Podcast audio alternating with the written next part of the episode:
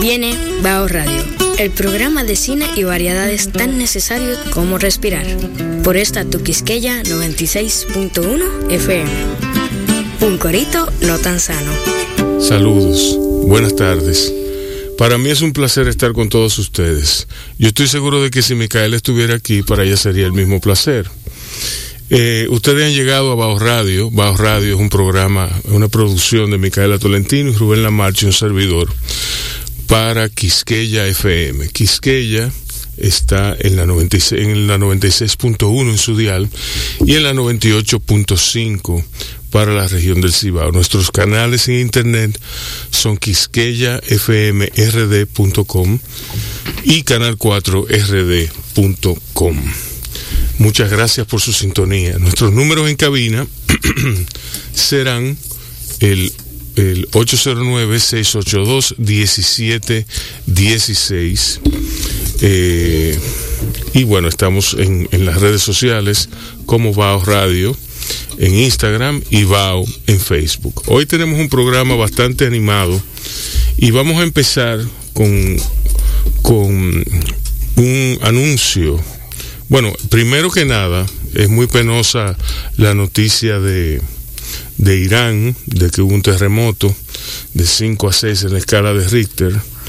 Eh, ya ustedes saben, se perdieron vidas, se perdieron propiedades, el susto, los heridos, las ambulancias, el ruido, la gente, o sea, un caos.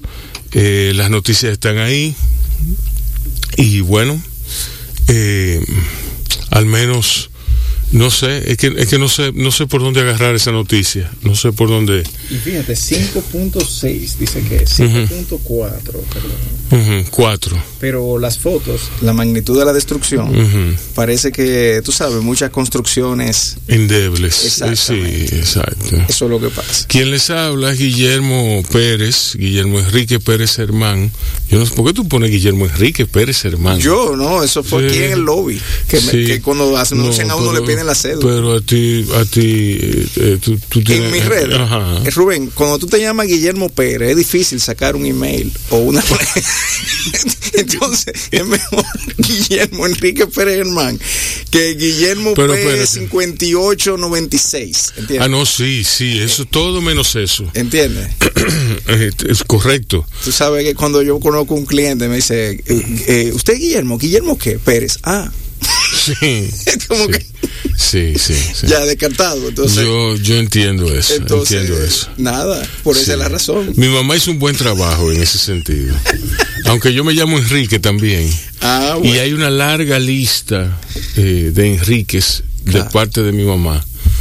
Porque eh, mi abuelo se llamaba Enrique. E igual en mi familia, tan, del lado paterno. Sí, tan sencillo como eso. Todos abuelo, son Enrique. Mi abuelo se llamaba Enrique y todos los tíos le pusieron Enrique a sus hijos y todo, o sea, to, todo el mundo. O sea, tú eres Rubén Enrique. Yo soy Rubén Enrique de la Marche Pina. Eh, Pina. Suena como de abogado ese nombre. Entonces mi abuelo se llamaba Enrique Pina. Sí, porque porque está Pina, Pina Acevedo y el bufete Pina Acevedo y todo eso. Pero no, entonces eh, que debemos somos familia, o sea, eh, y si si tú me ves bien a mí, me me, me, me escrutas, me escrutas, tú verás que yo soy Pina. Me estoy imaginando con los lentes. Sí, es una, una esos cosa. lentes de Pina tienen sí, un flow. Sí, sí, sí. tiene un flow. Aunque el flow no le ha servido para mucho a él, porque todo el mundo envejece. Mira, Guillermo, eh, nada, estamos en Bao. Nosotros eh, vamos a poner una musiquita para aclimatarnos y vamos a venir después de unos avisos comerciales. Vamos a venir con una con malas palabras. No es que vamos a decir malas palabras aquí, eh, pero venimos con, con esta con este esfuerzo del colectivo malas palabras que quiere hacer que quiere hacer una feria de poesía en la Caleta. O sea que quédense por ahí que hay más de Bao. Estás oyendo Bao Radio, el programa de radio de bao.com.do y de la Fundación Bao para la Cultura. Cine y variedades tan necesarios como respirar. Por esta, Tu Quisqueya 96.1 FM. Un corito no tan sano. Yo acabo de hacer una pregunta indebida a Guillermo Enrique, pero bueno. Él no- yo- Eso me recordó como la, la comedia que daban antes, al mediodía. Que le hacían de que la pregunta a los tipos y hacían de que, no, hombre, no. sí. Sí, sí, porque eso no se pregunta realmente. ¿Cu- ¿Cómo tú le preguntas a una gente cuánto costaron los lentes que te acaban de, de- de- que se te acaban de perder? Gracias, ahora, le, ahora mi esposa sabe que se me perdieron. Ay, ella que me dice ay, siempre que no bote las cosas. Sí. Yo creo que ella está oyendo. Sí. Eso sube tu rating bastante. Dos gente más. Eh, no, no. Yo llamé ya al Uber. Ya. Le escribí, sí, al app. Sí. El app me preguntó, ¿qué se le quedó? Y dije, mis lentes. Sí. De su número. Y se le di el número, entonces vamos a ver si el app Sí. hace que aparezcan. Yo sé que sí, ya se me han quedado cosas eh, previamente en Uber y me lo han devuelto. ¿Qué se te quedó? Eh, previamente, Ajá. eh, un reloj, eh, Un reloj. una mochila con mi laptop, eh, un No, estuche no, de, no, pali- de palito de batería. Es que no, no, no. Déjalo ahí. Déjalo ahí. Ya. Eh, Mira, a ti no se te ha quedado tu esposa. Tu esposa, porque ella tiene una voz y grita. Bueno, viejo. ¿Eh? Eso, eso es recurrente. Sí. Sí, desde de, pequeño, muy distraído. Sí. Si, si algo me distrae, por ejemplo, lo que me distrajo fue que comenzó a llover. Y cuando comenzó a llover, dije, me voy a mojar. Sí. Y salí del carro rápido Y, y déjate los lentes. se me quedaron. los Y así si hubiera sido la laptop, si hubiera sido lo que... Ok. Correcto. Bien. Bueno, señores, eh, eso es Bajo Radio para todos ustedes. Señores, miren, eh, el colectivo Malas Palabras es así, es un colectivo. Somos un colectivo. Cógelo, qué Mala bien, la palabra. pegué, la pegué. No malas palabras, Mala mala, pala- palabra. Mala palabra junto, así, mala Ok. palabra. Ok, dile al público, al público de qué se trata la actividad. Eh, nosotros tenemos una actividad, como ya tú mencionabas, en La Caleta, es un espacio pa- de- para la declamación. Eh, nosotros, eh, mala palabra, hacemos spoken word, una forma de declamación no igual al, al resto de gente que hace spoken word, es algo, algo completamente distinto. Y nada, pensamos hacer eh, un espacio de declamación y una feria, como tú decías, donde vayan otras personas en la Casa de la Cultura de la Caleta. Qué bien. Están hablando con Alicia, están hablando, no, ustedes no están hablando, están oyendo a Alicia Méndez. Alicia Méndez es como la banderada de esta, de esta, de este esfuerzo eh, colectivo, como, como, como ella dijo y como el nombre indica. Eh, y ella está aquí acompañada de Luis, de Luis Méndez. Eh, Luis Méndez es el guitarrista que estuvo el otro día con, con Duluc acompañándolo y entonces resulta que Luis es, para sorpresa mía, una figura en la zona colonial, una figura importante. Sí, porque en la zona colonial hay una serie de músicos que son como, como un underground, underground del underground, Del real- músico de los músicos, ¿tú me entiendes? Entonces Luis es uno de esos músicos. ¿Cómo tú estás, Luis? Muy bien, muy bien. Eh, bueno, eh, soy humildemente un músico que hace un aporte al arte. No, no. eh, Ya viene de que al humildemente. arte de Ahí se manera jodió Ya, ahí se jodió todo, se- todo se fue al carajo. Esa es la real mala palabra. Sí, Lo perdimos. Esa es la verdadera mala palabra. Sí. ¿Qué es eso humildemente? ¿Usted toca guitarra? Exacto, exacto, Eso sí. no, deja Eh, eso. deja eso. Buenísimo, me encanta. Deja eso. Bueno, eh, sí, eh, toco guitarra, es un instrumento un poquito complejo, eh, de- mágico y bien difícil. Sí. Eh, entonces, eh, esto es un asunto de lo de mala palabra, un asunto de música y poesía. O sea, relatos, poesía, todo lo que Alicia quiera decir por ahí, entonces yo la acompaño con música. Y entonces eso es una manera de manifestar eh, las palabras, eh, el arte de, de, de, De decir. de expresar, de Sí. decir con palabras. Sí, porque no es rap. O sea, ¿en qué se diferencia, Exacto. Guillermo? El, Bueno, el rap, el rap. eh, no, yo creo que son cosas diferentes, pero que tienen un territorio en común. Sí. Eh, tú sabes, porque eso, eso viene, Storytelling. claro, es de como- tradiciones, sí, eh, tú sabes. Orales. eh, eh, muy antiguas y, y, y me encanta ver aquí a estos muchachos que están haciendo esto porque eh, el arte localmente eh, necesita voces que lo que muestren que nosotros somos más que el- el- las expresiones de arte que se ven en redes sociales nada. O, en el, o, digamos eh, aunque sea, farándula aunque sea arte europeo, ¿verdad? Aunque sea Buga- aunque sean Bugattis, Bugattis y cosas así, ¿tú me entiendes? bueno viejo, ese Bugatti. Sí, ese, Bugatti ha dado ese bueno. Bugatti ha dado mucho que hablar. y aquí hay, muy- aquí hay gente que, que habla, habla muchísimo del Bugatti y se están muriendo de hambre en su casa. yo creo que el Bugatti quizá re- le metan algunos 3000 kilómetros aquí Sí. en 10 años hay que Sí. ver sí porque tú sabes una cosa es es como un yate tú ves.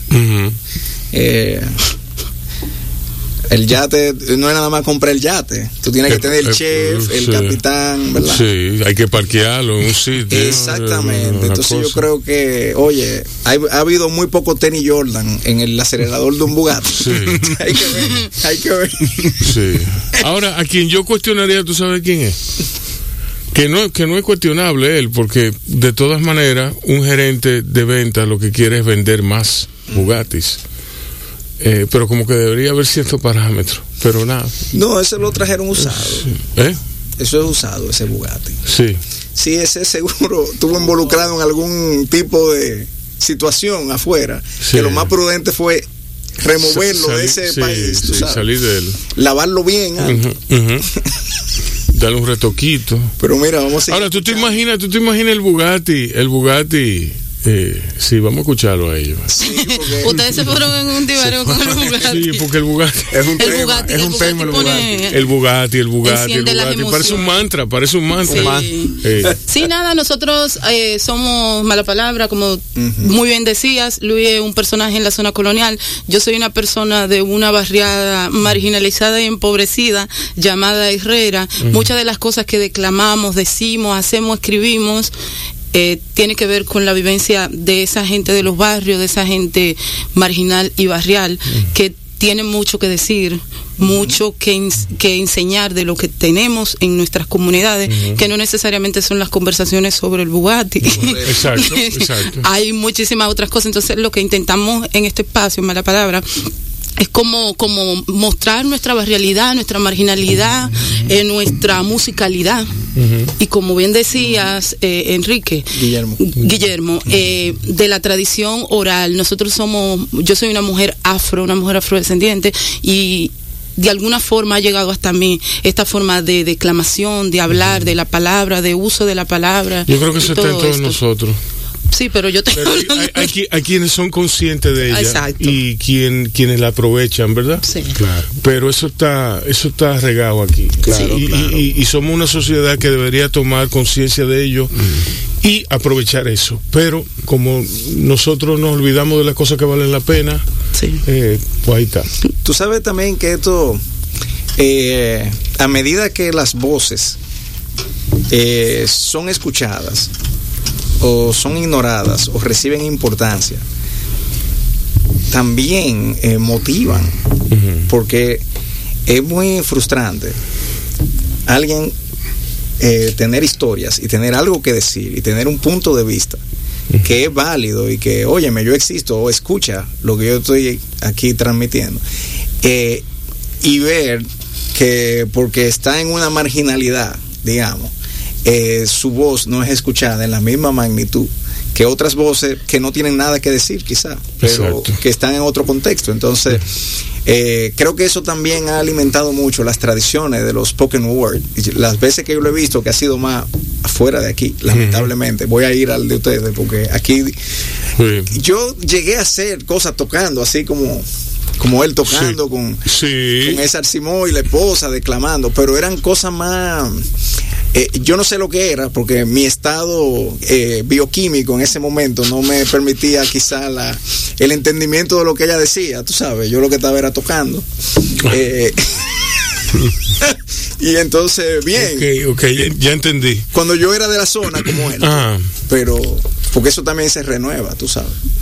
Oh, oh, sí, claro. los lazos. ¿Tú, Claro. no estás, tú estás en eso, tú estás renovando tus lazos. No, yo fui, yo voy a la zona ahora y ya yo soy una persona mayor que ve a los jóvenes. Pero yo tenía mi época que era que yo iba a la zona y tocaba y me metían preso. Última vez que voy a la zona contigo.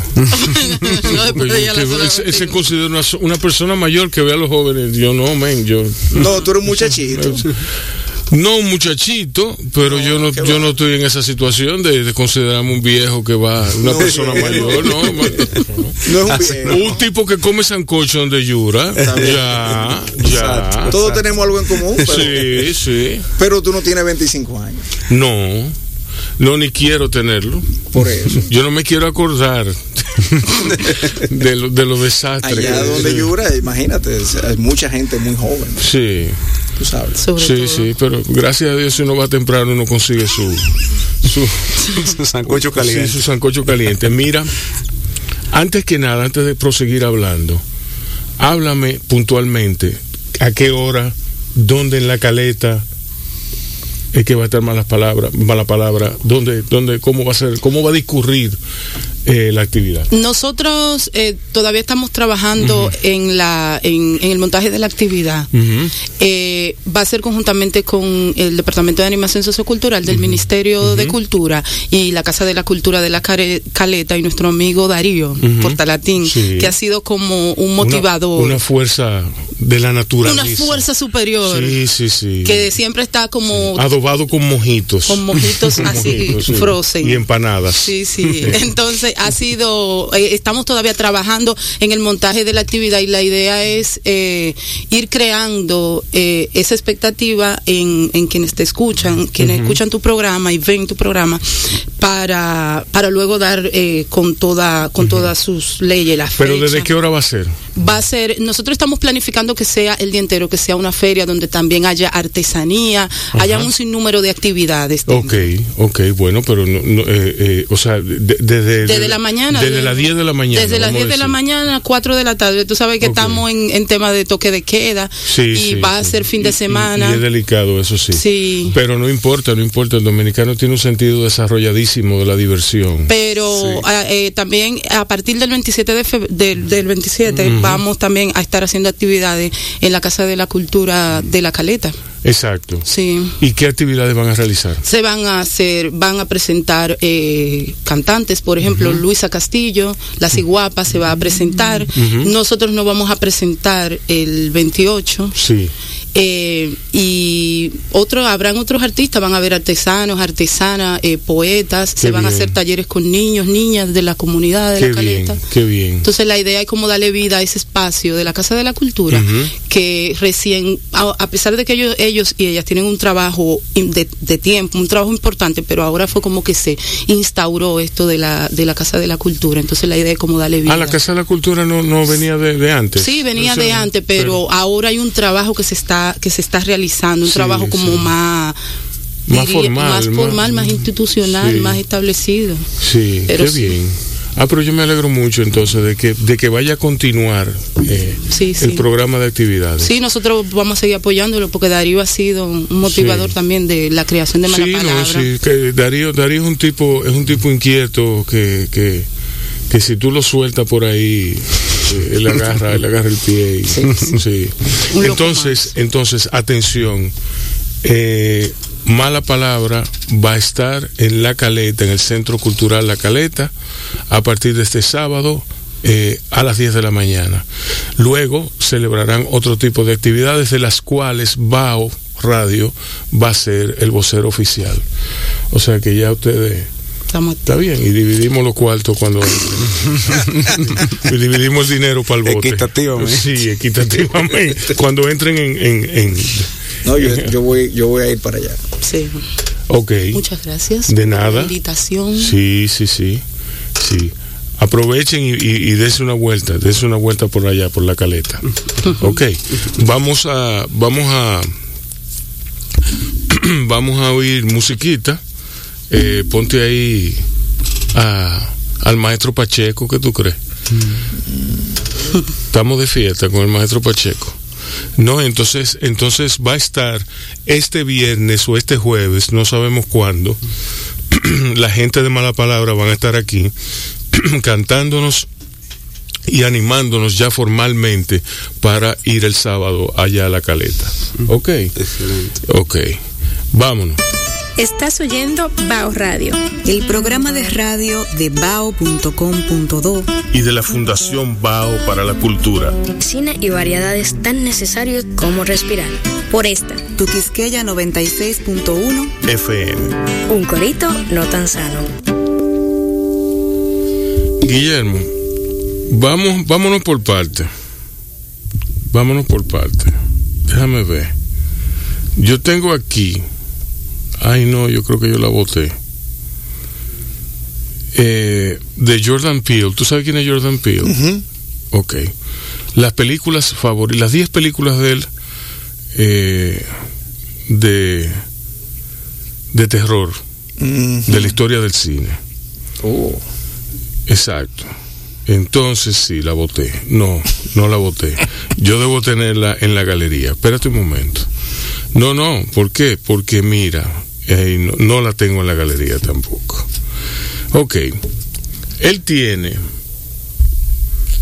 varias películas de terror, como, como hemos de imaginar, siendo un director muy bueno, muy bueno él, de películas de terror. Eh, lo correcto es, para mí, para mí es como, eh, eso como, Aquí está la lista. sí, La encontré. ajá, ¿y cómo? En Google. Ah, ok. Wow. Diablo. Qué bien. Gracias a Dios por Google. ¿Qué dice? Eh, veo Dead Again. Ajá. eh, The Shining. Esa yo no entiendo. Yo no entiendo por qué está Dead Again de Kenneth Branagh ahí. No, es del 1949. Ah, no. No. No, no, no, espérate. La de Kenneth Branagh es del es del es de los 90. Ah, Eso what? ese morir otra vez. Sí. Ya. Yo estoy creyendo que es un clásico de, No, no, no, no. de Es- Babadook. Sí. Eh, yo no sé, yo sé muy poco del género de, de horror. ¿Y por qué? Nunca me ha, Nunca te ha, te ha- no me gusta, porque yo disfruto las historias que dan miedo, pero no me gustan los sustos, porque asustar a la gente es fácil. Entonces las películas de horror, entre comillas, que lo que hacen es que te asustan. No, yo no tengo miedo, lo que tú me vas a asustar con un músico, un efecto musical y una puerta que se traya. ¡Ah! Eso yo no lo disfruto. Por eso me gusta El Exorcista. Creo que es insuperable. Ahí Por- Friedkin, bueno, porque es verdaderamente terrorífica, ¿entiendes? O, o The Shining. ¿Cuál es tu, tu escena favorita de- de- del exorcista? La llegada a la casa con la luz. Sí, sí, eso. Yo, ese, ese es el afiche, yo lo tengo el afiche. Claro, es que Yo lo tengo. esa escena. Cuando él se para así, ¿verdad? Claro, hay que ponerlo en contexto, tú sabes, pero me imagino Eso en es- aquel momento tú. Eso es eh, un homenaje que hace Owen, Owen Roisman, que es el fotógrafo de esa película. A un cuadro. A, no, no, a otra película. Es a, a El vampiro de Carl Dreyer. Que es eh, un, un, un señor con una guadaña mirando una horca. Mm. Exacto. Eh, eh, yo creo que Friedkin, eh, voy a, a robar una de tus frases, es sobre, está subvalorado. Subvalorado. Sí, porque Friedkin, eh, Esa película lo marcó a él. me imagino. Lo marcó. Lo marcó a un nivel de que él está ahora mismo dedicado a hacer documentalitos sobre demonios y Yo lo vi el último. sí, o sea que, que eso da pena. Tú no, tú- yo, yo no lo creía que era Friedkin. Bueno, él hizo muchas O sea, películas muy malas, eh, así de por- que, que tú ni te imaginas, eh, eh, de- o sea, clavos legítimos de los ejem- 90. Por ej- bueno, ¿Qué sé yo? de ¿Qué que- hizo él? Él The hizo Mighty Ducks, o sea, cosas, te estoy hablando de cosas de ese nivel. The Mighty Dog. Así, cosas, sí, o sea, que yo me quedé como. ¿Y cuál "What?". es esa? ¿Cuál- yo creo, ¿Cuál es déjame, esa? déjame ver, yo te voy a decir. No, no, él hizo, él hizo, mira, él hizo en el, en el sentido de, de- del exorcista, o sea, grandes películas, Contacto en Francia, Claro. que es un gran policial. Él hizo Vivir y Morir en Los Ángeles, que que es otro gran policial. De hecho, es la película culpable para que, para que Martin Scorsese casteara a William Dafoe en el rol de Jesucristo. Eh, y es la película en la que matan al protagonista más importante que yo he visto en mi vida. o sea, eso no tiene madre. No, no, no, Matamoro, en serio. Eh, está William Peterson en un traque, una cuestión de droga, una cuestión, y se voltea un tipo y le da un tiro en la cara al, al jevo. O sea, tú me estás relajando. Yo, yo me volteé y le dije a mi mamá, ¿y qué fue? ¿Qué fue lo que pasó? ¿Tú me entiendes? me confundí, me confundí. El caso, no, no, no, es que él está haciendo mucho tollo, él ha hecho mucho tollo. Él, hizo, él hizo una película que se llama The Guardian, que es de una señora que se convierte en árbol. Una señora, algo así. Mm. Una película de terror. Wow. Eh, psicosis, que dicen que fue. yo vi esa película y entendí por qué. Como que el horror fue durísima. El horror. Te voy a decir por qué. Porque Psicosis eh, es una película, en primer lugar, en blanco y negro. Psicosis no está dentro de la cronología de las películas, eh, digamos, a color de Hitchcock. Eh, es como un rompimiento, porque Hitchcock hizo eh, vamos a suponer, hizo Vértigo, eh, Vértigo hizo To Catch a Thief, hizo South, by Southwest. South by Southwest, entonces después hizo Psicosis, que es una película considerablemente más pequeña en términos de presupuesto que las otras. Entonces, inclusive es más intimista eh, si tú te fijas bien en, la, producción de Psycho, eh, hay tres locaciones, que una es la casa y otra cosa es el hotel y, otra, otra, otras son las locaciones incidentales, que esas, esas se resuelven con nada. Entonces, eh, él, con esta película que era en blanco y negro, blanco y negro bien crudo, iba él como que revirtió eh, su carrera con, con ella. Entonces, eh, eh, esa película, de hecho, hay un documental, Guillermo, muy bueno, 7832. Mm, no lo he visto. 78, creo que es 7832. Tú sabes también que es muy bueno. Que, que, que hay algo, o sea, la película llegó también a esa notoriedad eh, porque eh, Hitchcock era un genio de la promoción. Sí. Entonces, el, el, el tema este de Eso, Vivian eh, Lee.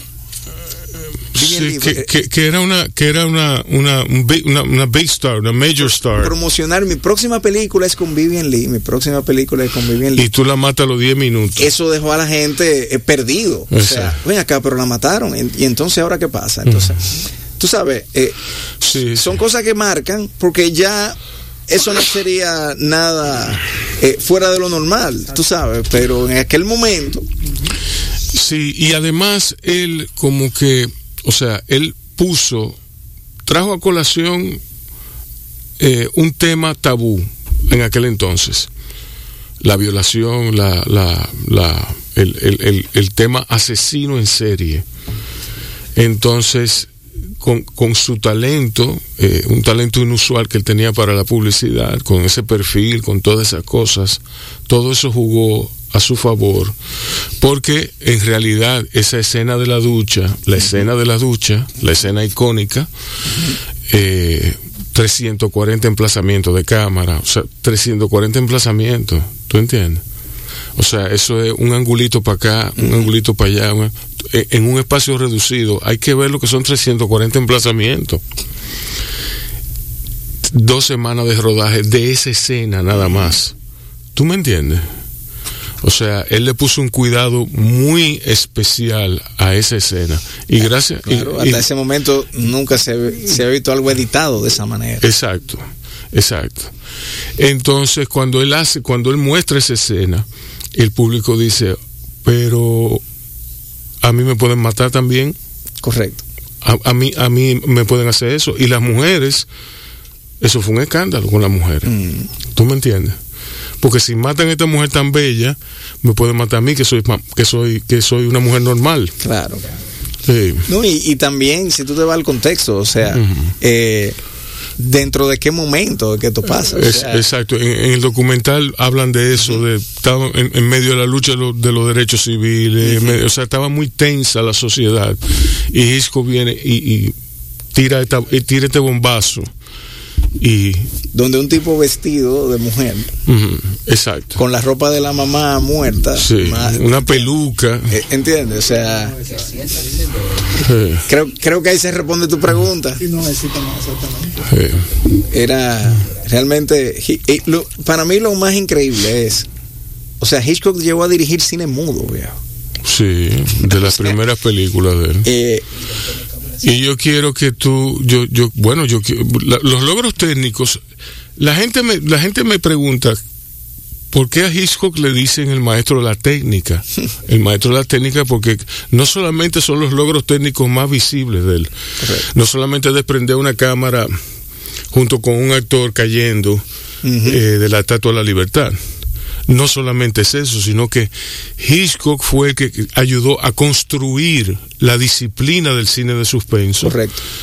de, de manera que emocionara por sobremanera a la gente, ¿tú me entiendes? Entonces, La manera de usar maestro, música la- en la edición, eh, eh, muchas cosas. no, la, música, la música hecha ahí mismo, puesta con, con escenas de la película y, y implementando cambios, o sea, ejecutando los cambios ahí mismo. Eh, Tuve muchas ideas eh, que, que se le ha dado forma o se han expandido Sí. o se han perfeccionado, que han dado pie a otras grandes ideas. que empezaron con algo que le hizo. Sí, empezaron. Tú ves, Spike Lee tiene muchísimo. No, no, los cameos no. Spielberg no- tiene muchísimo de Hitchcock. Los cameos, los cameos eh, son algo regular en el cine europeo. Ya antes lo había hecho Pasolini. pa- Mm. O sea, yo me estoy fijando ahora, estoy viendo mucho Pasolini. Eh, Wow. eh, en pandemia. sí. Por eso que tú estás tan alegre. No, ayer vi Medea, ayer vi Medea, hoy vi los cuentos de Canterbury. Entonces. La de 130 días de- La de 120. 120 días de- de, Sodoma. No, No. Esa, esa, esa no se consigue. en- Esa película, en mi época estudiantil, que yo veía cualquier tipo de atrocidad y la veía y no me afectaban. Sí. ¿Tú sabes? Sí. Eh, hasta, hasta en ese momento, esa película medio me afectó. Como, Sí. Coño, viejo, ya, por favor. O Sí, sea, sí. Eh, eh, Yo recuerdo tortuosa. que. Yo, sí, sí, es una película muy amarga. El libro es muchísimo más delicado. Entonces yo me doy cuenta, de- porque lo vi en el de Camerún, en, en el cine de, de Pierpaolo Pasolini, que es a color. O- ocurre cada vez con más frecuencia. Yo puse un post sobre eso hoy, que parece que él, él sabía, como que él, como que él sabía que, que, que lo iban a matar. Mm, Sí, por- no, pero Pasolini, Pasolini era un tipo, o sea, que, o sea, ¿cuál es, cuál sería el equivalente hoy? Eh, ¿Tú me entiendes? ¿Cuál sería el equivalente de Pasolini hoy? Para tú, o sea, está ¿Eh? no, no, es que te estoy hablando de que el tipo, al momento de su asesinato, él era, él era un columnista eh, con una, una amplia lectoría en, que llevaba a cabo, porque allá en Italia hay muchísima tradición de eso. Tú escribes una columna, yo te contesto el siguiente domingo, y luego tú me contestas el siguiente domingo, y yo te contesto, el y así no pasamos dos años. Dos años, y la gente leyéndonos y leyéndonos. Entonces, aparte de, de su labor como director de cine, él llevó a cabo unas controversias sobre temas críticos, incluyendo la homosexualidad, Claro. incluyendo to- toda, todo, toda una serie de con los lo- con, con del otro lado la- las personas más eh, digamos más de, de más luces en Italia. Él era un, Eh. un- un- un atípico, ¿eh? Porque eh, en la crudeza de la forma que él, de la puesta en escena de él, Mm. eh, eh, eh, tiene por un lado muchas cosas que tú identificas con un cine italiano en el- desde el punto de vista del craft, pero es muy diferente. Tú ves, por ejemplo, no sé, Teorema. Exacto. Y eh, no, no sé, eh, él, él es muy atípico, Sí. eh, muy atípico entre eh, los de su generación. Eh, no es un cineasta eh, que creo que tiró un cuadro pensando en su audiencia. Creo que él pensó siempre. A mí la que más me, la que más me ha gustado, re- volviendo a verlas, es eh, Edipo Rey. Ah, pero él fue escritor ahí, yo creo. No, escritor y director. Ah, él la dirigió Sí, también. sí, sí. Ah. Eh, y entonces, inclusive, yo estuve viendo una película porque a mí me ha cogido muy seriamente con revisitar ese tipo de cine, el cine italiano de, de esos años. Yo vi una película de Mauro Bolonini que se llama Antonio el Bello, no sé. con, con Marcello Mastroianni, que él es el escritor. Y es una película que brega con un tema muy delicado que es la impotencia masculina. En esa época. Claro. En esa época. Sí, porque ya... Que tú sabes bien que es un código para tú no decir homosexualidad o impotencia masculina, viniendo de Pier Paolo Pasolini, pero está dirigida por Mauro Bolonini. Yo estoy seguro que ahí hubieron muchas discusiones de, de preproducción Claro. que, que dijeron, vamos por Sí, no, sí. homosexualidad, no, impotencia, homosexualidad e impotencia. ¿Tú me Y entiendes? que esta escena la tú, que tú eres que sabes. Sí, Eh, no, no, ven. sí, no, no, pero entonces en lo que me asombra a mí es lo, lo actual, o sea, siempre, siempre están adelante, siempre están adelante. La cultura italiana, la cultura italiana, bueno, aparte del idioma, que es muy parecido al español y que hay muchísimas palabras que nos prestan, eh, que nosotros tomamos prestadas de ella, no del español, no de, del italiano, eh, que abre una puerta eh, indistinta para, para tú analizar el fenómeno del, del lenguaje aquí. Eh, están adelante, por ejemplo, eh, en la comedia, con Totó. Totó era eh, Antonio Bafu, que sé yo qué cosa, conde de que sé yo quién.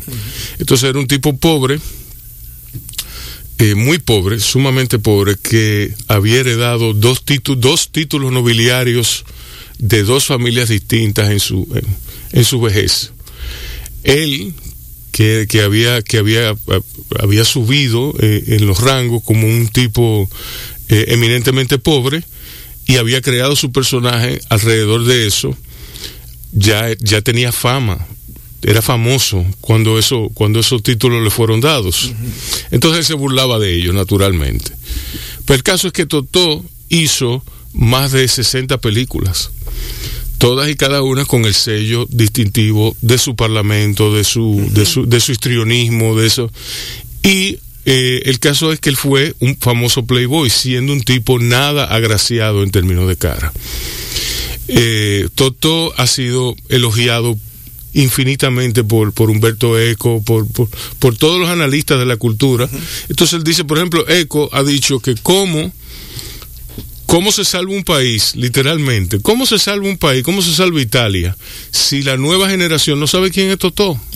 Eso aquí es como cómo se salva eh, la nueva generación, la generación posterior a la, a la, de, mi, a la, la de mis hijos, la de mis hijos, si no saben quién es Coquín Victoria, si no saben quién es Freddy Vera, si no saben quién es Boruga.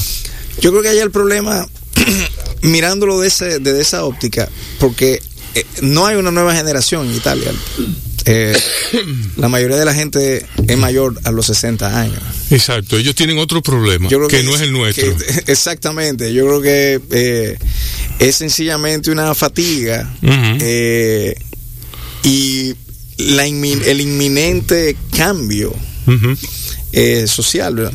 Ahora sí te puedo decir que, co- corroborando un poco lo que tú dices del cine, creo que si tú te pones a ver los grandes saltos en los aspectos de lo, del impacto emotivo en una película, siempre lo han dado los italianos. Exacto. Vittorio Di Sica, Mm.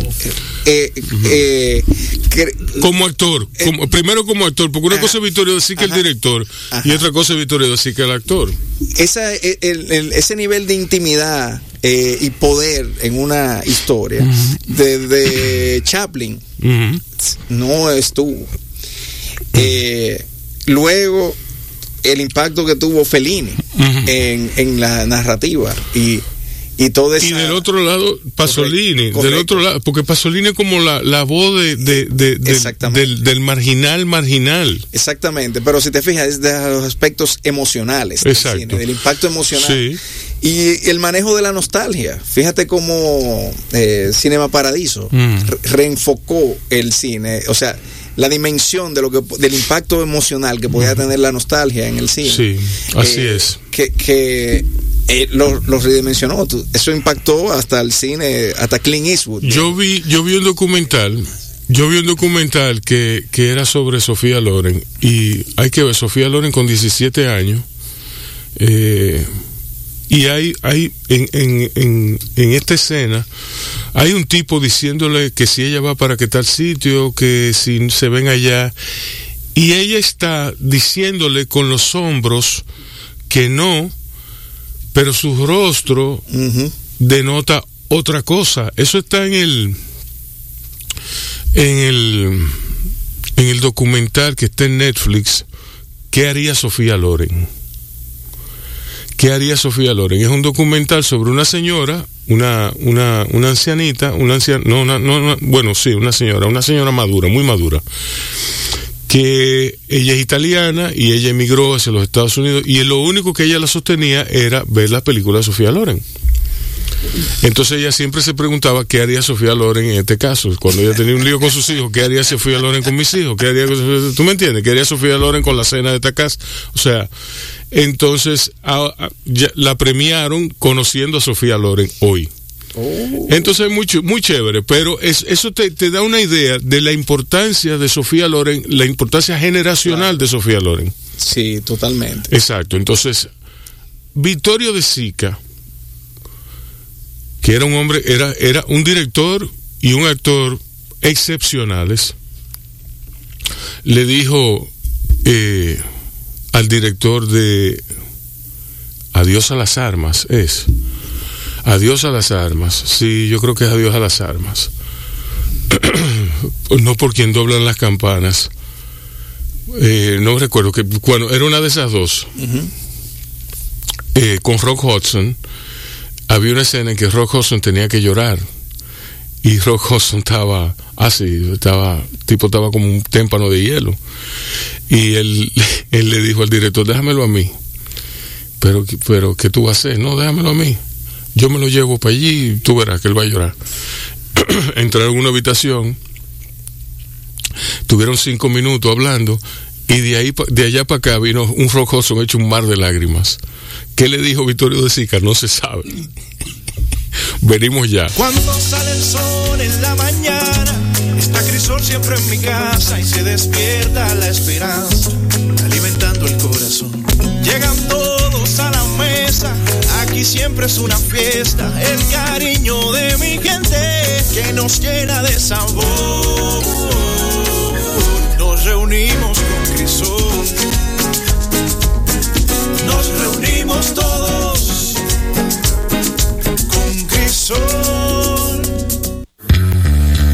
Estás oyendo Bao Radio. El programa de radio de bao.com.do y de la Fundación Bao para la Cultura Cine y variedades tan necesarios como respirar. Por esta, Tu Quisqueya 96.1 FM un corito no tan sano. dígame pero yo, yo pensaba siento que Anthony Hopkins fue, fue- se lo tragó el personaje de Hannibal y que tuvo problemas después con eso de, de, de este personaje. ¿Hasta dónde es cierto? ¿Qué han escuchado ustedes de eso? No creo. Yo creo que el único problema que él tuvo fue que de repente tenía cuarto. Pero, Sí, no, pero ese papel lo llevó a, las, a, a un superestrellato que él no tenía. Su papel principal antes de eso, ¿cuál era? El hombre elefante. el hombre elefante, sí. Y eh, Mm. después de que él No, hizo bueno, el papel sí. de Hannibal, eh, salió Remains of the Day. Eh, sí sí, o sea, sí. se volvió una... tú tienes razón y es, y es interesante eso lo que tú dices eso que tú dices Siempre fue un actor respetado. Sí, por su asociación al teatro. Correcto. Fue como, o sea, como un, John mm, Exactamente. Muy académico. No un Laurence Olivier, pero sí un John Gielgud. Correcto. Eh. Que, que por lo menos John Gilgood estuvo en, en, en Arthur. Mm. Que tuvo ese contraste, tú sabes. Sí, pero ya John Gielgud estaba muy viejo en Sí. esa época. Eh, de John Gielgud se recuerda eh, Pro- Próspero, ¿verdad? El personaje de Shakespeare que hizo para Peter Greenaway. eh, y nada, no sé. eh, a mí se me ocurre que que no, que, que sí, que, que fue como bregar con el, con el superestrellato. Como, Sí, además yo creo que Hopkins ahí, eh, él no tuvo un reto de actuación muy grande ¿En qué? En, en- en El Silencio de los Inocentes. creo que él hizo un ejercicio de disciplina de actuación bastante eh, técnico. Eh, fue un tremendo papel, pero Para Remains of the Day, sí. Para Sí. lo que queda del día, sí, Correcto. sí, él hizo. Él- sí, fue más retador. creo que ahí él dijo, este papel está hecho para mí, ¿entiendes? Sí. O sea, esto, él sencillamente fue económico y usó su, digamos, Su imaginación. Su- exacto. pero el otro día yo estaba viéndola y realmente esa película ha envejecido bien.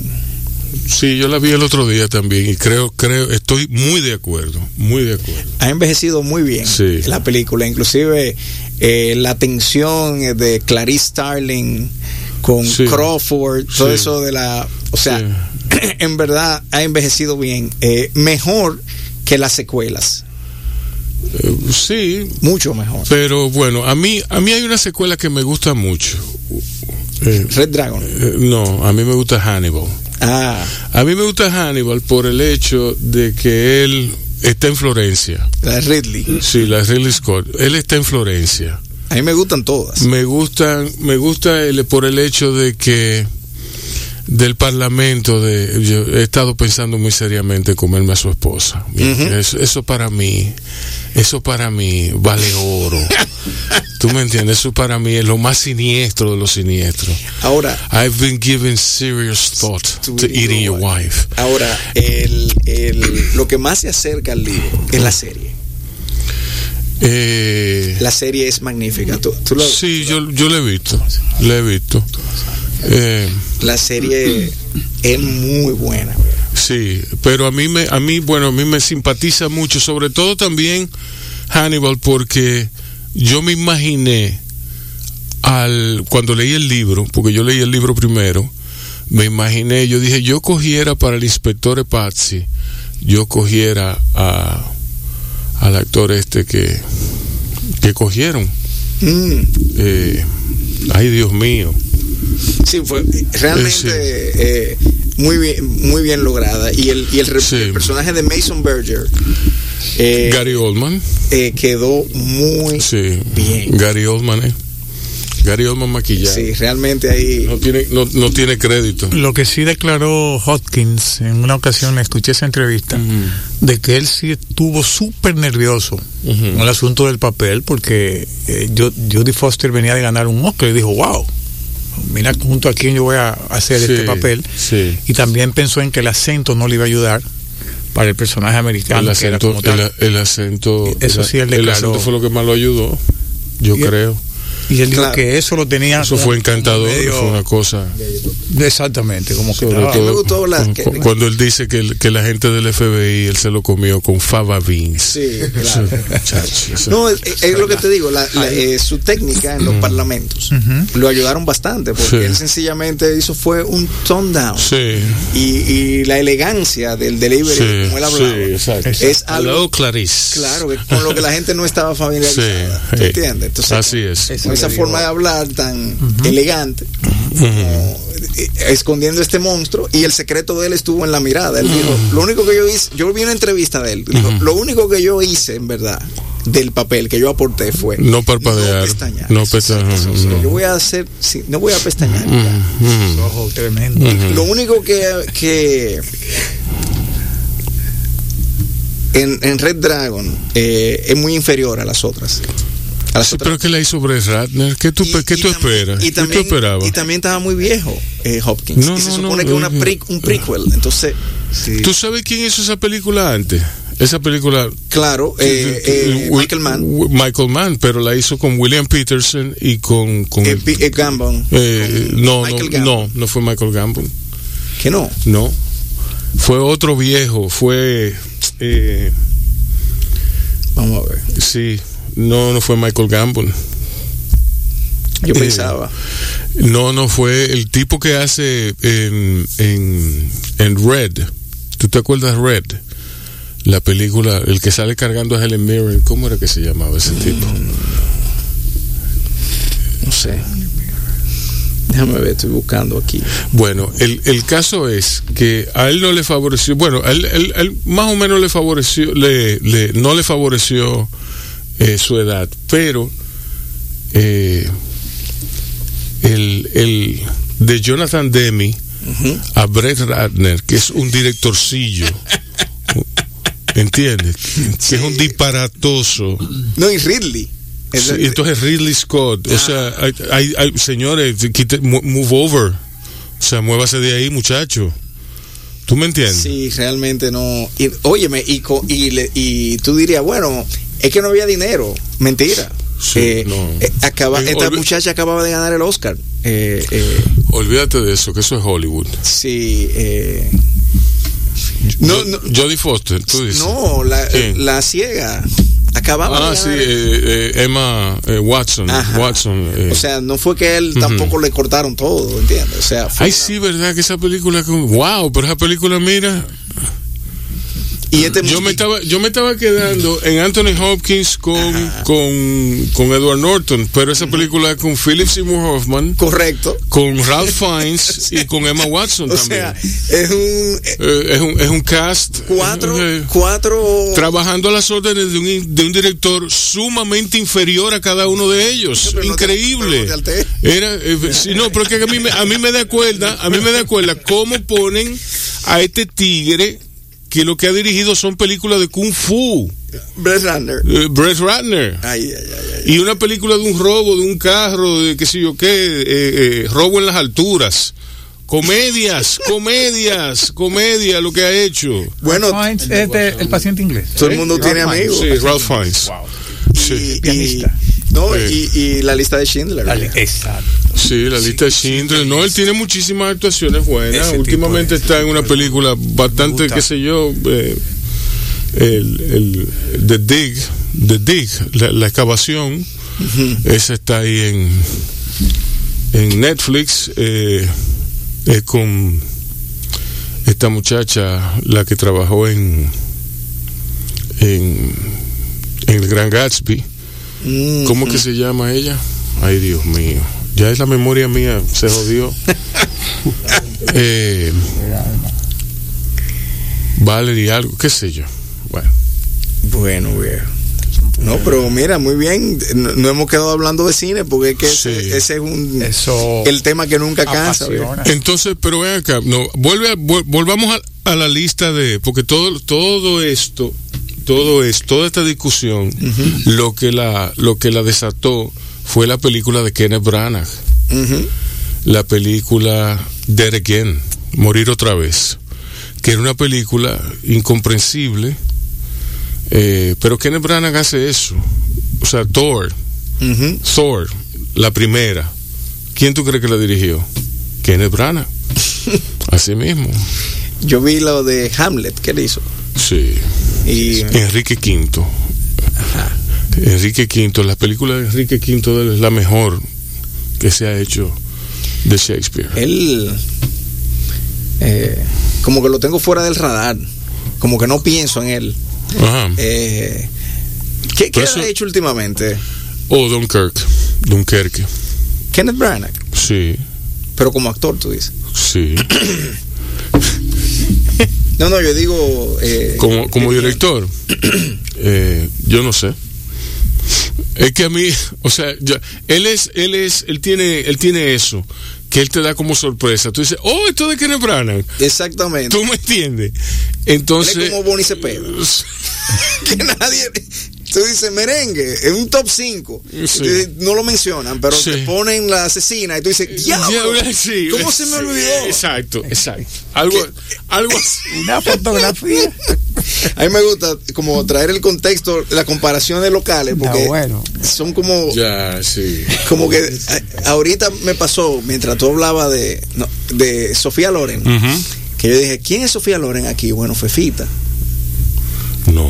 Quizá el equivalente. Bueno, sí. ¿Qué haría sí. Fefita? Sería la señora, eh, una Sí. señora perdida en Japón, por ejemplo, dominicana. sí. ¿Qué haría- eh, ¿Quién diría? ¿Qué haría Mili? No. Sí. Eh, ¿Qué haría Fefita? Porque es como Fefita, ese sí. sobreviviente, ¿no? Pero cuando tú comparas Sofía Loren y Fefita, tú dices, ok, Italia, ya ese es la mejor, el mejor parámetro. Entonces, es difícil. Zapatos italianos hechos aquí. ¿Se acuerdan? Diablo. Esa- eso lo dice todo ahí. Eh, Yo me acuerdo de esa.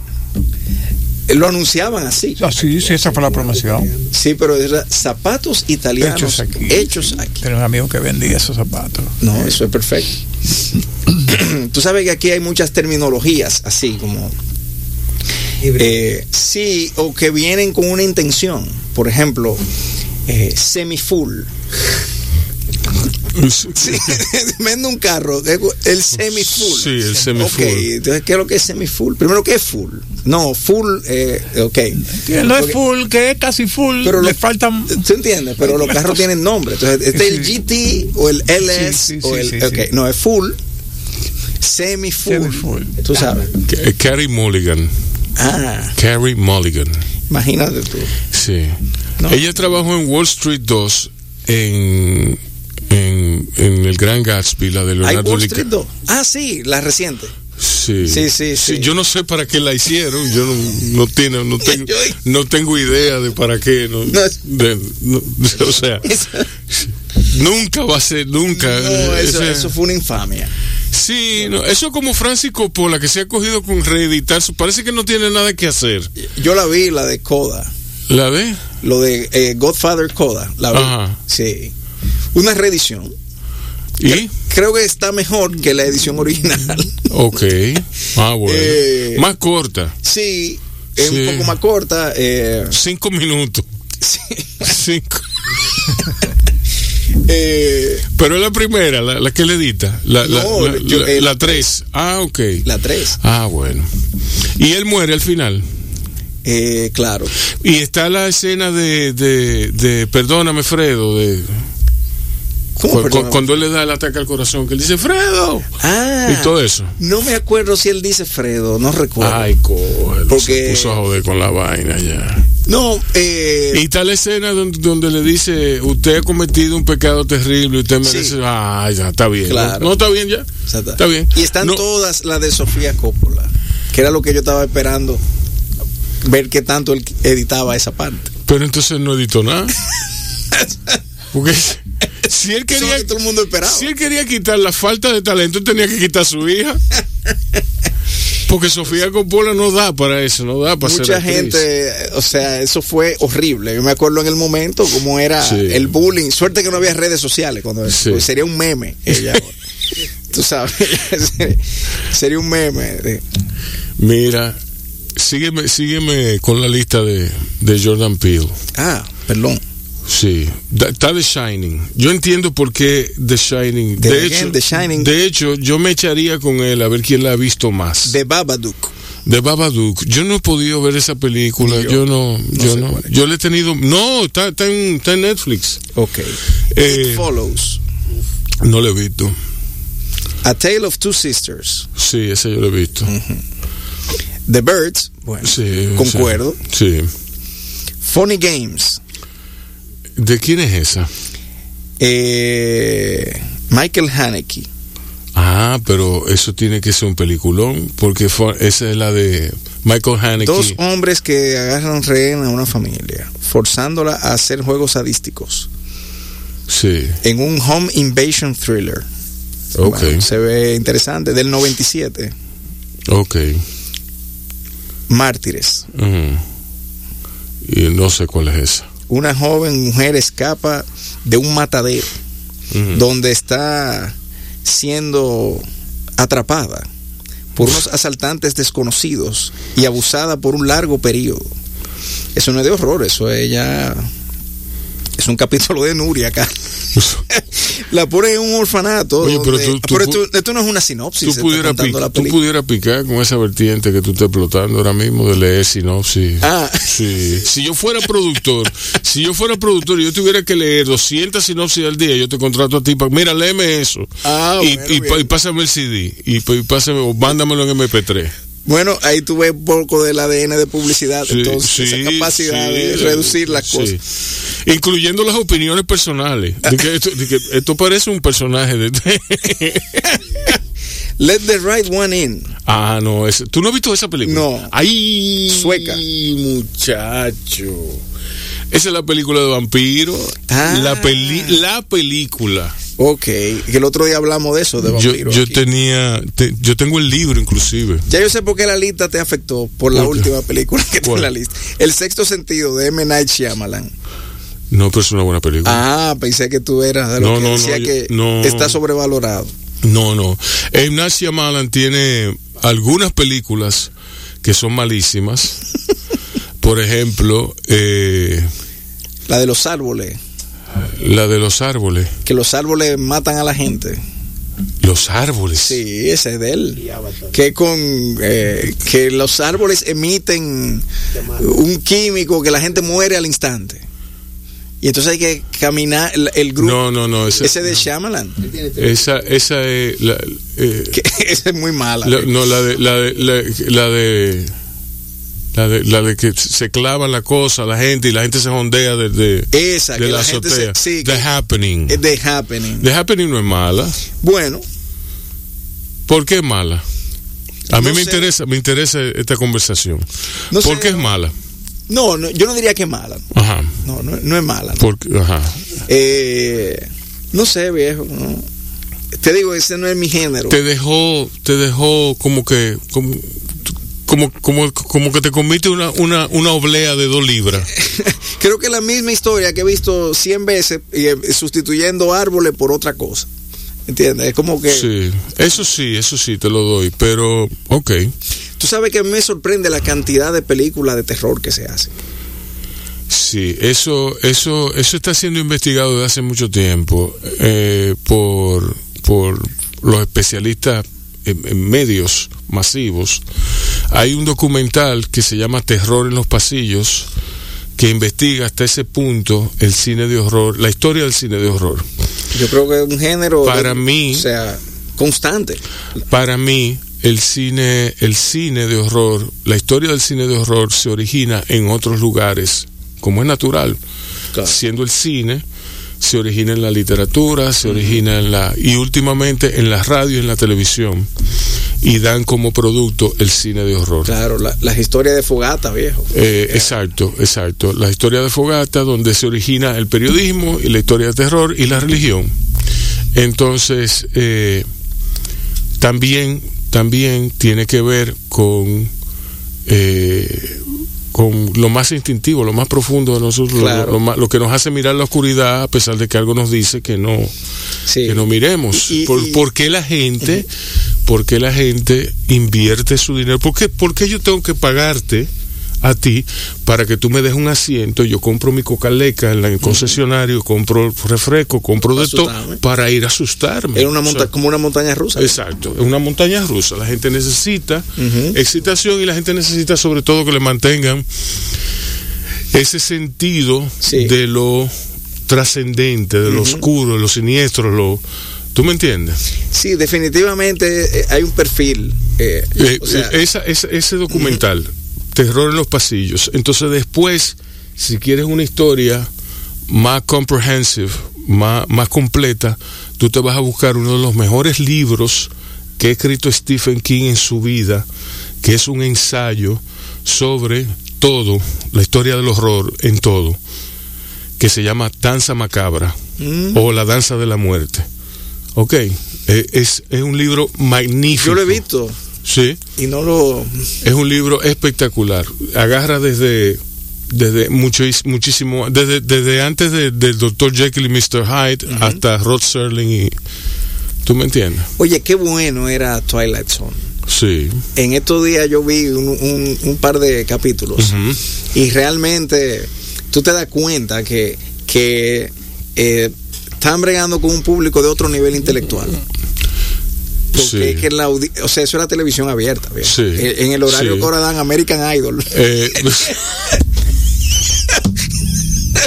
o sea, en el prime del prime. correcto. Prime prime. Entonces, como- y lucha libre. O sea, Sí. cuando tú piensas Eh, en el. se ha deteriorado. Los, o sea, los Estados Unidos no es Trump, no es culpa de Trump, No. señores. Esto, esto es un proceso que se inició hace, muchos años. tal, eh, quizá yo también podría pensar, bueno, eh, había una televisión por hogar Sí. y el que determinaba Eso lo que se veía era el papá.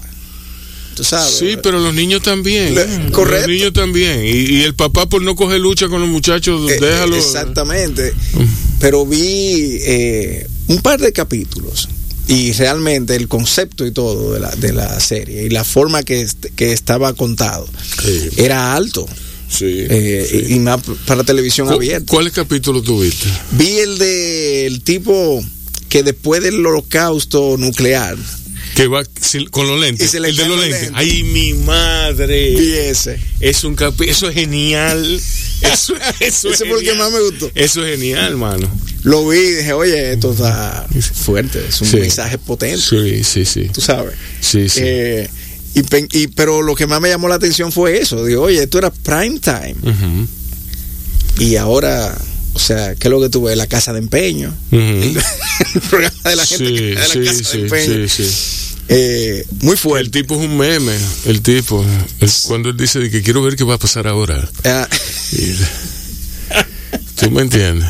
Vamos a oír una musiquita. ¿Qué usted cree si Oh, usted pone el disco, el disco que usted va a poner ahorita, que no pudo terminar? No, eso no va ahorita. ¿Eh? Ah, bueno, está bien, no, Poner el temita de la lista de Schindler, ya que él mencionó. Diablo, qué siniestro está este tipo. Entonces va a convertir en Auschwitz. Viene Bao Radio, el programa de cine y variedades tan necesarios como respirar. Por esta tu Quisqueya 96.1 FM. Un corito no tan sano. Es muy buena. Eh, para mí, no, ese tipo es importante. Ese tipo hay que tenerlo ahí, hay que preservarlo. Yo le mandara un detail de seguridad a él. Sí, de verdad. verdad. Para que el tipo no se haga daño él ni Claro. le hagan daño los otros. Es verdad. A él hay que tenerlo ahí. ¿Por qué? Porque él es un balance que ayuda a mantener la carga Correcto. es en el, en el mundo del cine. ¿Entiendes? el, el, Él, él- él con, Sí. con- con una película que haga, con una ninfómana, él ayuda a balancearla. a la- Ujú. Con todos los tollos que vienen de los Estados Unidos, toda esa porquería. Entonces él ayuda, él, él pone, él pone la carga en balance. es uno de los pocos artistas. Eh, sí, No, no, y con, con, todo, con el número de la bestia, con, Sí, con todo, con todo lo que él hace. ¿Tú me Sí, es entiendes? verdad que ese es como un Frank Zappa, viejo. Exacto. Tipo, no, Sí. sin compromiso, así, o sea, no holds barred. Mira, eh, te voy a mencionar una película que, que es dura, es dura esta película. Inclusive para el cine canadiense de David Cronenberg, es dura. Videodrome. Mm. Sí, es dura, sí. Sí, es dura. Y mira que Cronenberg eh, tiene como. Hay algo que me gusta. Ahora está de- su hijo haciendo películas. Possessor. sabía. Possessor. Possessor. Possessor está en, en la plataforma Ah, y es una película que, que promete crone- cronenberiana. ¿Tú me Cronenberg entiendes? tiene una, digamos, una temática como de la fijación con la con la maquinaria. La tecnología. Exacto, la, la tecnología, la Eh, maquinaria. La forma en que la tecnología se involucra con, con nuestra psicología y con nuestra sexualidad. Exactamente. La presencia de una, te lo digo porque yo soy un estudioso de Cronenberg, la presencia de Big Pharma, de la, Ajá. de la gran corporación, de la gran ¿Cómo se corporate. llama? La que él hizo de los, de los accidentes, de la gente que tenía un fetiche. Crash, con Crash. sí, crash. ¿Verdad? Que hay otro Crash que Sí, ganó el Oscar. sí. Pero es, es muy bueno. Pero este Crash es de J.G. Ballard. Eh, está basado en la novela de J.G. Ballard.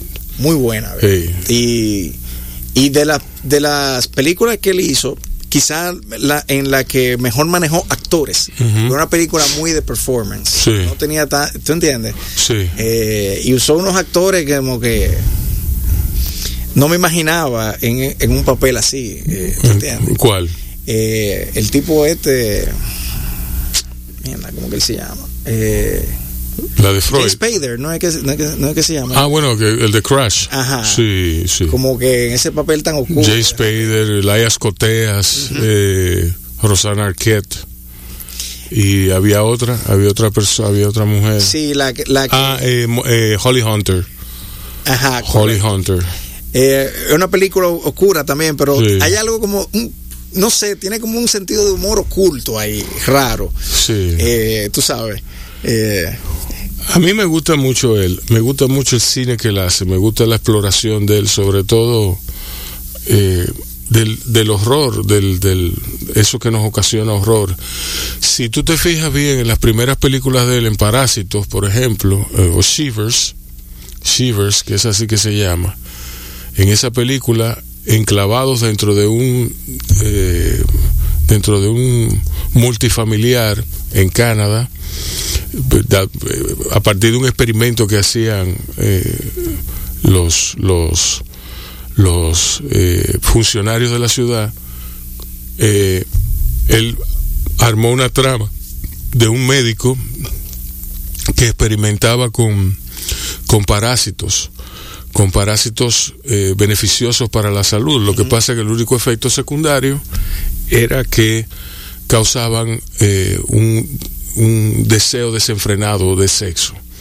Y de, ¿tú me entiendes? Entonces él se acostaba con una niña, con una muchachita, una colegiala, y se acostaba con fulana, entonces le inyectó, la- y naturalmente el, el- el parásito fue propagándose y se convirtió se en, en- en una en una en una orgía perpetua Ay, ay, ay, ay. llena de violencia de sangre entonces el único que lo sabía era el médico que estaba a cargo de la clínica de ahí porque naturalmente el lugar tenía eh, todo lo que todo lo que era necesario para vivir ahí ¿entiendes? entonces la película termina el tipo lo agarran entre varias personas en una piscina y lo agarran así y le dan un beso y ahí le, le transfieren el parásito. ¿Tú me entiendes? Claro. Esa fue la primera de las primerísimas películas de él. Después viene Breed, The Brood, The Brood, eh, que es una película totalmente off. Eh, ¿Tú me entiendes? Que es, que es protagonizada por Oliver Reed, inclusive un Oliver Reed que viene de hacer Los Demonios con Ken Russell. Con, O sea, eh, él tiene, él tiene un, tiene, él tiene sobre sus hombros descansa todo un género digno de estudio porque él parte de que lo malo viene de adentro, de que, el- de que hay que arreglar la sociedad a partir de una transformación tecnológica y, y- y sexual de los seres humanos.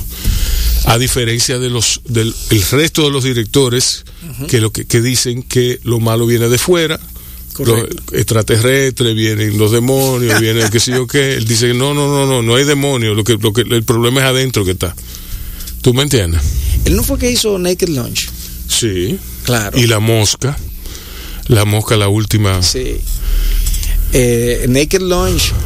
eh, y Existence. Existence. Sí, Existencia, una de sus películas más famosas. Sí. Yo voy a, revisitar Naked Lunch porque en su momento, cuando la vi, yo sé que si la veo ahora voy a tener una perspectiva muy diferente. de- ¿Qué tú pensaste cuando la viste? La no, yo tenía, qué sé yo, 17, 18 años. Ajá. ¿Qué voy a pensar? Yo veía las situaciones, las cosas que pasaban y Sí, sí. decía, wow. Pero quizá no entendía, o sea, estoy seguro que hay muchas cosas que no, Ya. que, que no enten- que no captaría eh, en ese momento que captaría ahora, tú ves. Sí. Yo digo, usualmente yo revisito, eh, todos los meses hay dos o tres cosas que yo revisito. Sí, sí, sí, sí. No, natu- naturalmente yo veo The Shining dos veces al año. Ah, bueno, espérate, ya eso no es revis ya tú un alquiler que tú tienes. Ya fuerte tú no, yo la, yo, ¿Eh? yo la veo quizá cada dos años, tres años. No, no, no. no, yo cada- porque- eso no es revisitar, ya eso tú- es un disfrute que tú tienes. Pero entonces, Claro. y, y- y No, está yo- mal. No, yo revisito, eh, cuando digo revisitar es eh, como para verla con ojos frescos, cosa que hace mucho. Por ejemplo, el otro día revisité eh, Cabaret y me di cuenta de la tremenda película que es Cabaret.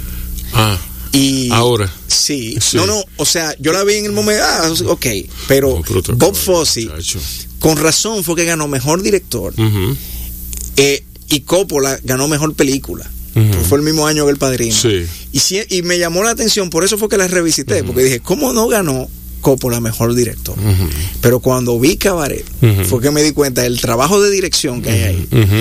Una película pequeñita, Sí. eh, a la escala de lo que, de como Sí. eh, se, se filma ahora, pero eh, muy... No, y te dan ganas, te dan muchas ganas de ver el resto del cine de, de Bob Fosse. sí, Eh, por lo menos ver All That Jazz, que es la película más valiente, eh, con, más gracia sí, y mayor sentido del humor, considerando que Bob Fosse, Bob Fosse era el protagonista, correcto. o sea, no, no era, no era, era un actor, indudablemente, pero, o sea, era, era el personaje basado en la vida de él y que él estaba muriéndose de cáncer. O sea, es, es el testamento de él. Hay películas que son así, que son testamentos. Claro.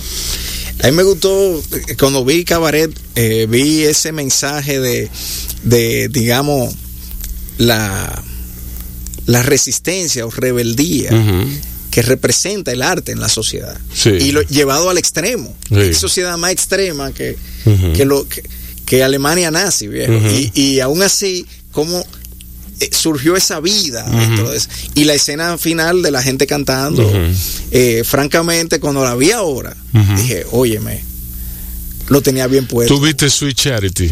No, No, eso es- y Lenny. Lenny Bruce. La, Sí, la- claro. la- Lenny, sí, ok. tú ves, pero, por ejemplo, eso, eso yo lo revisité. Imagínate, yo vi esa película con 14 años, 15. Sí. Eh, ¿Y tú viste, No hay ninguna manera de yo tú viste entenderla. Star 80? no, Ah, esa película la tiene que ver. de él también. Sí, de él. Con Mariel Hemingway. Ah, imagínate tú.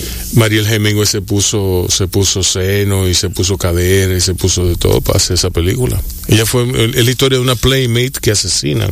Eric Roberts. Quizá la he visto. Eric Roberts está fabuloso en esa película. Ahora que tú mencionas eso, creo que sí, Sí. que la vi en algún momento en televisión, quizá. Sí, así Eh, pasando canales. en cine. Sí, sí. No, en los 80, tú sabes. Cuando no había DVR y tú estabas. Ah, mira, ahí, voy a Ey, quedarme viendo eso. Ey. Eso, eh, eh, digo, eh,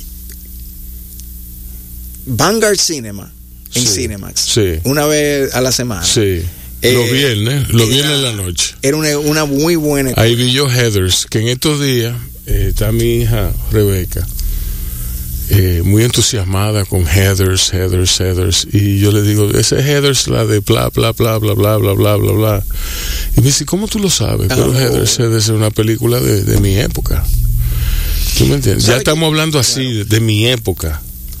En los 80, el cine. A mí, a mí, a mí el, que, el que me da cuerda, el que me da cuerda es Armando, que él ve una, una, él ve un Ford de cuando Trujillo y me dice, esos son de tu tiempo, papi. Ah, claro. Sí, que el, el de- el de su ubique temporal que tiene. Ahí me pasa en la en, eh, dando clase en la universidad. Sí. Me pasaba de que eh, profesor, eso es de esa música de la época de Nirvana y John Lennon. Y yo me, Dios. eh, yo me quedo como, ok, eh, ¿cómo tú empiezas? ¿Tú Exacto. entiendes? O sea, ¿cómo empieza? Sí, ¿cómo, ¿por dónde? ¿Por Claro. ¿Cómo lo agarro? ¿Cómo agarro esto? Claro. ¿Cómo? Pero después que veo, ah, ok, que nació en el 2001. Sí, Y como tú dices, oye, me nacer en el 2001. sí. Dice, Wow. eh, ¿Verdad? Sí, sí. Dice, ok, sí. o sea, que en el 2010 Ujú. Tú te- o sea, la conciencia de alguien. de- Óyeme, perfectamente puedo entender cómo alguien eh, hace 40 años podía pensar que el mago de Oz y no sé, Willy Wonka eran de la misma época. Cuando O el las- mago de Oz y The Wall. Ah, bueno, El no, mago de Oz y... quizá no porque hay una diferencia, digamos, estilística, pero eh, No, pero ¿tú crees que ellos saben eso? ¿Tú crees que ellos saben eso? Oh, pero bueno. ¿qué qué fue? Eh, Pero tú no, tú no, tú- Nirvana y John Lennon, ¿tú- ¿de dónde? no, pero me lo dijeron como. No, y, y como el otro día yo entré en Clubhouse, la nueva red, Sí. a un, un room que me invitaron. sí. que Habían youtubers. Y yo me quedé escuchando nada más porque yo decía, óyeme, ¿cómo alguien puede elaborar un argumento tan largo basado en un disparate? o sea, tú ves, no, porque lo que pasa es que a lo foque es como el Freddy Vera de ahora, dijo un tipo. Sí. Yo me quedo como, ¿what? Y me quedo como, ok. El tipo nunca vio a Freddy Vera, lo vio en YouTube. What? What the fuck? Como, ¿Qué es lo que este tigre está diciendo? Pero entonces después de eso, otro elabora, claro, porque inclusive, si usted fija, él hace sus cosas y todo lo que entra es porque él lo monetiza, igual que Freddy. Y yo dije, ok, es que estos tipos, o sea, que eh, total desconecte con la... Pero eso es lo que pasa cuando algo se vuelve historia ya. Sí. Queda, sabes, nosotros queda- hablamos de Napoleón Bonaparte. No, hombre, pero que, pero, pero no Pero va. no sabemos cómo él era. No vaya más lejos, no vaya más lejos. Nosotros hablamos de Camaño. Correcto. Y no sabemos cómo él era. Correcto. Porque ni siquiera una película hay. No hay Ni nada. siquiera, o sea, ¿Tú una- están los libros de historia, pero los libros de historia tienen su, tienen ¿Tú su bemoles. ¿Quién está haciendo un trabajo importante que debiera todo el mundo de ver esos videos en YouTube? Lo de Videocine Palau. Sí. Ahí eh, hay unos cortos. El de Camaño en Londres es muy bueno. Yo no sabía que Camaño estuvo en Londres. Sí. Ni, y, y encuentra fotos, encuentra eh, eh, gente, o sea, entrevista a personas que estaban ahí y la, y la dimensión que toma. eh, por ejemplo, eh, el doctor, no me acuerdo ahora el nombre, el doctor que era estudiante cuando eso en Londres, decía, oye, yo era lo- el otro dominicano que estaba allá, digamos, Ujú, él era el embajador, y me invitaba a su casa. Sí. Y en la casa de, de él, eh, tú ibas, y él siempre estaba con los niños, siempre estaba jugando con los niños, y ahí nada más se comía comida dominicana. Entonces, Sí. eso te trae una, eh, digamos, una dimensión de la persona. Sí. Eh, que- Pero él no era embajador, él era agregado militar. Agregado militar, correcto. Eh, él fue allá, él fue a Londres porque Balaguer lo, lo envió para no matarlo. Correcto. Entonces, él fue allá y se desesperó por el clima, por todo lo de... Se desesperó y arrancó para Cuba de incógnito, eh, firmando un poquito su sentencia de muerte con, con, Sí. con el régimen de aquí. Porque él lo tenía, él lo tenía, lo, lo ubicaron allá porque querían que los ingleses le comieran el cerebro para, para aplacarlo. Pero los ingleses no iban a hacer eso, los ingleses todo lo contrario, los ingleses hicieron todo lo contrario de eso. Eh, eh, ese, eh, ayer, justo ayer, dentro de la.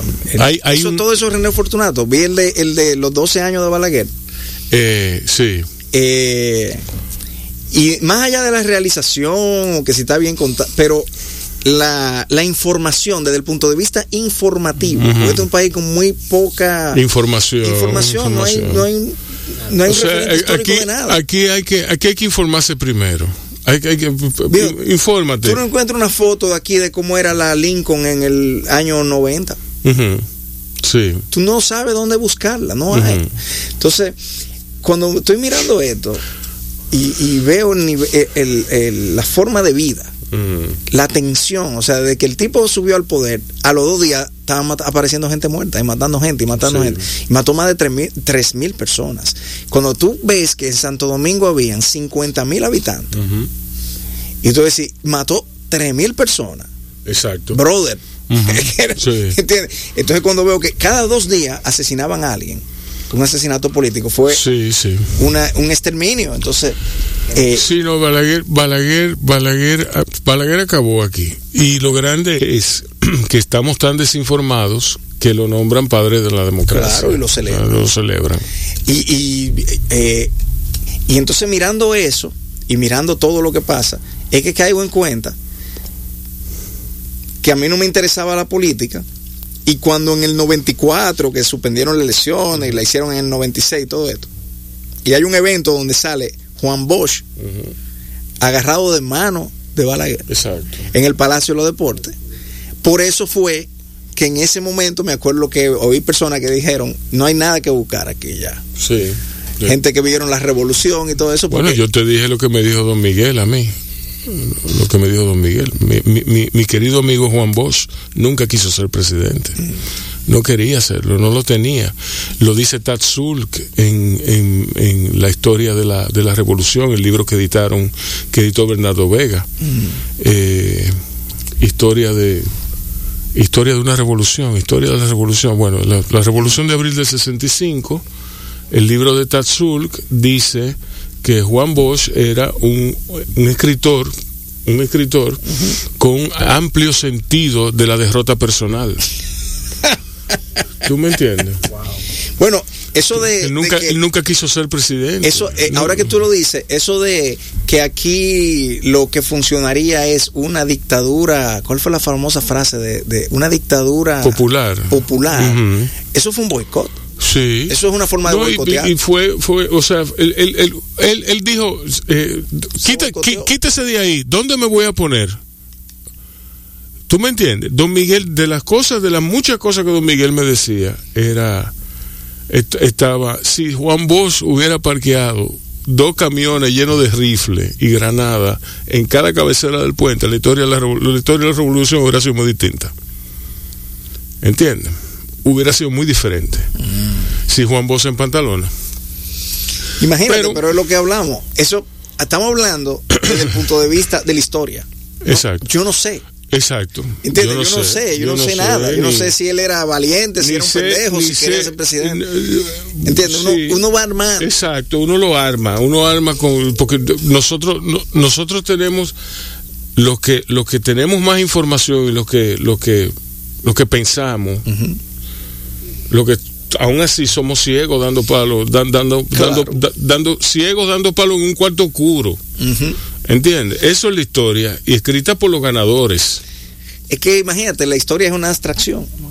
Exacto. Totalmente, o sea, la- lo único que existe es lo que está pasando ahora. Entonces, la, la historia eh, vive en la mente, solamente. Sí. Eh, y la mente distorsiona lo que te pasó la semana pasada. Imagínate tú Exacto. en, en el colectivo. Exacto. Un recuerdo del colectivo es muy difícil. O sea, Exacto.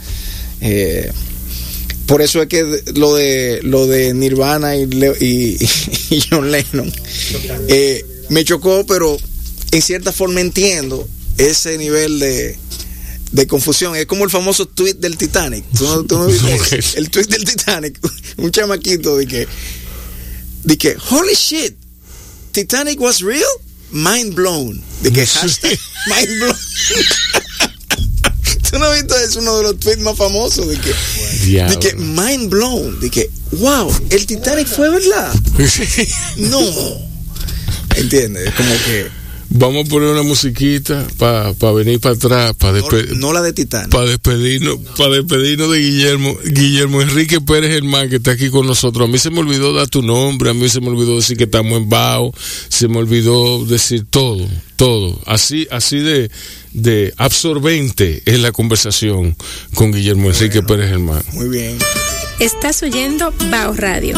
El programa de radio de bao.com.do Y de la Fundación Bao para la Cultura. Cine y variedades tan necesarios como respirar. Por esta, Tu Quisqueya 96.1 FM. un corito no tan sano. Ya es, es que no tienen acceso a nada. Sí. Aquí yo conocí una muchacha que se llamaba Kendall. Entonces yo le dije, pero eso es un nombre de aceite, de un aceite de carro. Y ella me dijo, ay no, eso es un nombre chulo. ¿Usted me entiende? Ay, Y ella me dijo, sí. bueno, Kendall. Kendall. Jenner, Sí. dirá ella, Exacto. Fíjate. Es la misma cosa, la misma cosa. tal cual. Sí, sí, no, lo mismo, lo mismo. Bueno, viejo, los nombres aquí. Eso hay que hacer un programa del. de- Sí. Anoten, anoten esa para la próxima visita de Guillermo eh, Enrique Pérez Germán. Guillermo Enrique Pérez Germán, pues, pues se oye bien, se oye bien. Guillermo Enrique ¿Te Pérez? Guillermo Enrique Pérez Germán, Guillermo Enrique Pérez. Dije, hola, él es Guillermo Enrique Pérez Germán. No, pero bien, bien. Yo disfruto mucho venir aquí. ¿A ti te dicen algún apodo? Guille, Guille. Que Sí. también es el apodo, digamos, utility de todos los Guillermo. Sí. O Memo, pero eso nada más los colombianos me dicen así. No sé por qué. Ok. Memo. eh, Ah. No, sé. No, Sí. eh, suelta eso. ¿Y tu esposa? No sé qué. Mi, mi esposa me dice Guille. Ah, eh, claro, me dice Guille. Y de Sí. otras maneras también, que, sí, en la intimidad. que son Sí, diferentes dependiendo del momento. tú. Sí. Por ejemplo, cuando está aquí ya. Eh, cuando está quillada eh, conmigo, Ajá. eh, sí, porque espérate, porque hay muchas dimensiones. Ajá. Después, cuando tienes muchos años casado, tú entiendes, una cosa es estar quillada, Ujú. otra es estar quillada con la señora del servicio, que es otra forma, manifestación diferente, que hay que tratarla usualmente haciéndote loco, oyéndote. Sí. Eh, y si está quillada conmigo, es diferente. Si está quillada conmigo, eh, no hay nombre. No. Cuando tu esposa está quillada Tú, contigo, pasas- no hay nombre. tú pasas a ser una, una ausencia. Te dice tú, Tú. todo es tú. Sí. Sí. Eh, todo es tú y siempre al final de una frase. La última, Sí. esta será la última vez que tú. Ajá, exacto. La-. Yo quisiera saber por qué tú. Ah, sí, sí. Pero no hay nombre. ¿no? Sí, sí. Ya yo veo que dentro del, del espectro femenino muy pocas cosas cambian. Se- señores, señor, señores, hemos llegado al final del programa. Esto fue Bao, protagonizado por Guillermo Enrique Pérez Germán Y la mala palabra. y La Mala Palabra que vienen el viernes otra vez, el viernes o el jueves. Eh, estamos aquí los sospechosos habituales, Rubén Lamarche, un servidor, Manny Casero. Óyeme, este, qué bien quedó eso, ¿eh? Los sospechosos habituales. Ah. Y el maestro, el, el comandante Matamoros, Emanuel Ventura. Eh, para nosotros ha sido más que un placer, nos vemos mañana.